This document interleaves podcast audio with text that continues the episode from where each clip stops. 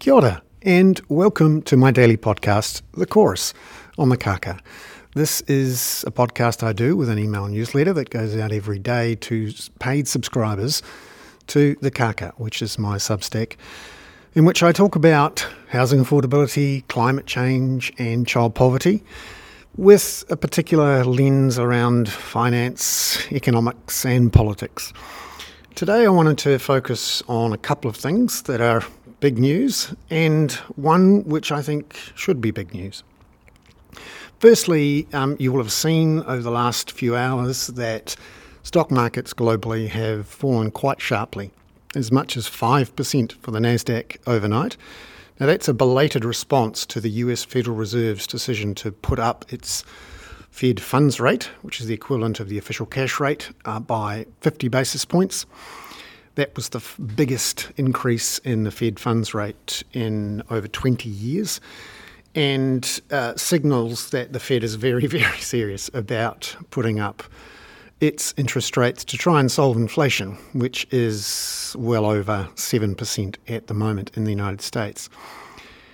Yesterday, uh, immediately after the decision, markets actually rallied 3%. Uh, in particular, they liked comments from the Federal Reserve Chair, Jerome Powell, that the next couple of rate hikes were more likely to be the same 50 basis points than perhaps the 75 basis points that financial markets had begun to think was possible.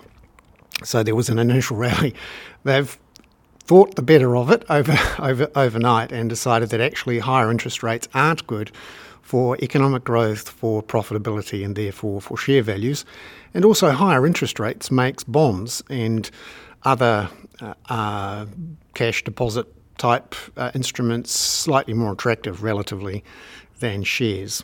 We'll see whether this turns into a much bigger rout. Uh, however, um, when you look at what's happened to the NASDAQ this year, that's the tech index, that's down over 20%. So that's um, clearly in what they call bear market territory and is a substantial fall. There's a bunch of things going on here that I think is worth uh, looking at. Remember, when interest rates rise, you're more likely to see asset values fall because bonds become more attractive. And conversely, when interest rates fall, you're likely to see assets like shares and property and land rise in value. So that's why I focus so much on interest rates. And New Zealand is special because we have the most expensive housing in the world and it's risen by the most in the world over the last couple of years. And it's really been the defining event in our political economy in the last couple of years in and around COVID. And yesterday, the Reserve Bank uh, governor and his deputy, so that's Adrian Orr and uh, Christian Hawkesby, uh, spoke before the uh, Finance and Expenditure Select Committee and was questioned by a few MPs, including Nicola Willis, the National Party's finance spokesperson, and Chloe Swarbrick, who is the Green Party MP on that committee and Duncan Webb, who is the chair of the committee and a Labor MP. They challenged the Reserve Bank governor about the Reserve Bank's decision to print $55 billion and buy government bonds, to slash the official cash rate, and to remove loan to value ratio controls in early 2020 as the COVID outbreak uh, broke out uh, which eventually, along with a bunch of other things, led to house prices rising 45%.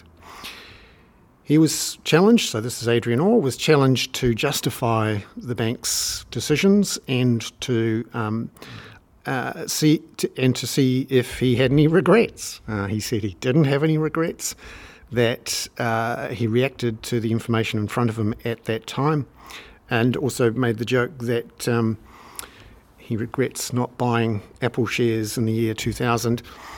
Uh, he also said essentially that uh, the MPs should take a deep breath and uh, think about the bigger picture and, in particular, what was going on at the time when they criticised the Reserve Bank for allowing inflation to get out of control, or that's their criticism. Some other interesting bits and pieces. Uh, you might recall that this week the Reserve Bank said that it was plausible that house prices could fall 30% and that house prices were still above their sustainable levels. On Wednesday, the Reserve Bank was reluctant to say what it thought the actual sustainable level was, but uh, uh, the um, governor and deputy governor were pressed repeatedly on this in the select committee hearing and eventually admitted that uh, the sustainable level was somewhere between 5 and 20% below where house prices were now. So um, that's sort of interesting. Remember, when interest rates rise, uh, otherwise, uh, if there were no other uh, factors, then house prices would fall. So um, that's an interesting thing to keep an eye on if you're worried about house prices and uh, the problem that we have with housing affordability. Now, the other big thing that's happened in the last couple of years, which uh, we all sort of know, but we've got some new numbers out overnight which give us a clearer idea of how many people are alive today in New Zealand because of the decisions we made in early 2020 to lock down the country. So, uh, how many people would have died if we had the same COVID policies and experience as other similar countries? Let's say the United Kingdom.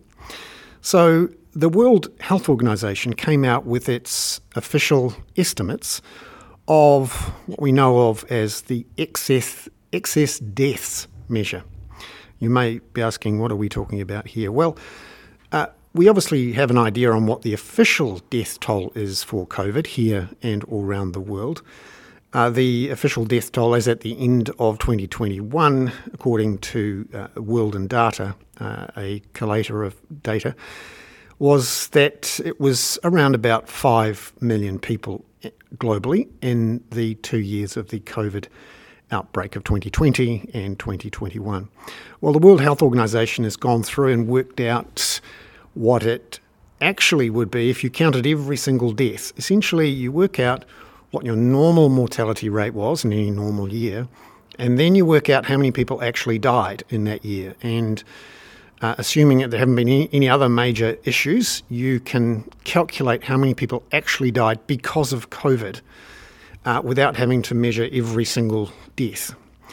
And the excess death total for the world over 2020 and 2021 was around about 14.6 million people. So that's around about three times more than the official death toll. So, what does this mean for New Zealand? Now, we know that we had a lower death toll than pretty much every other country during COVID. But not only that, our number of deaths uh, was actually lower than a normal year. And we know that's because um, we were all locked up and we were using masks. And so there were fewer people who died of normal things like colds. And they didn't catch the cold. And a whole bunch of people weren't driving, therefore they didn't crash and die. And there weren't people playing sport or um, walking over mountains and falling off them. So we actually had fewer people died than would normally be the case during those two years of COVID. And uh, when you look at that, uh, we actually have seen a significant difference between our death rate in the last two years and what it would have been if we'd followed the same example as the UK. Now, I've gone through the data sets that have come out from the World Health Organization this morning and worked out that if we had had the same COVID experience as Britain, New Zealand would have had 36,300 extra deaths than we actually ended up having. So you could say that 36,300 New Zealanders are alive today, or actually at the end of 2021, more than would have been the case if we'd had the same experience in Britain. Now, you could argue maybe we would have done a lot better than Britain, or maybe a lot worse. But that gives you a sense of how many people are alive today because of the decisions we collectively took and the actions we took, particularly in early 2020. Now, there have obviously been a lot more deaths uh, so far in 2022, which will reduce that number somewhat. We don't have the data from the World Health Organization on 2022 yet. All we have is up to the end of 2021. But that number, I think, is useful to know. 36,300 New Zealanders are alive today who wouldn't have been if we had taken the same COVID measures as Britain, for example.